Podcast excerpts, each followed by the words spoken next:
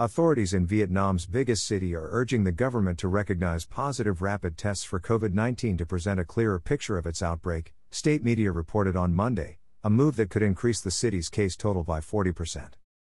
Ho Chi Minh City, home to about 9 million people, has borne the brunt of Vietnam's coronavirus crisis, accounting for 80% of its more than 18,500 COVID 19 deaths and half of its 756,000 cases.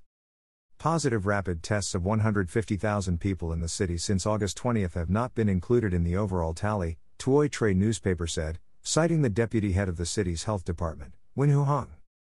Like many countries, Vietnam only counts positive swab based polymerase chain reaction PCR, tests.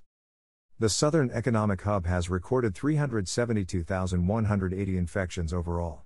If 150,000 more cases were confirmed to be positive, it would reduce the city's death rate from just over 3.8% to 2.75%. The health ministry did not immediately respond to a request for comment from Reuters.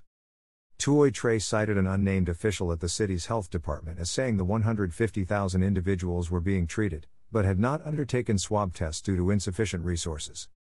Ho Chi Minh City is set to ease coronavirus curbs and allow the resumption of some businesses from Friday to try to revive economic activity after long periods of restrictions. The move is part of a shift away from its policy of targeting zero COVID 19 cases, which was pursued aggressively prior to April this year, when it was hit by a devastating wave of infections fueled by the highly contagious Delta variant. Reuters, September 27, 2021.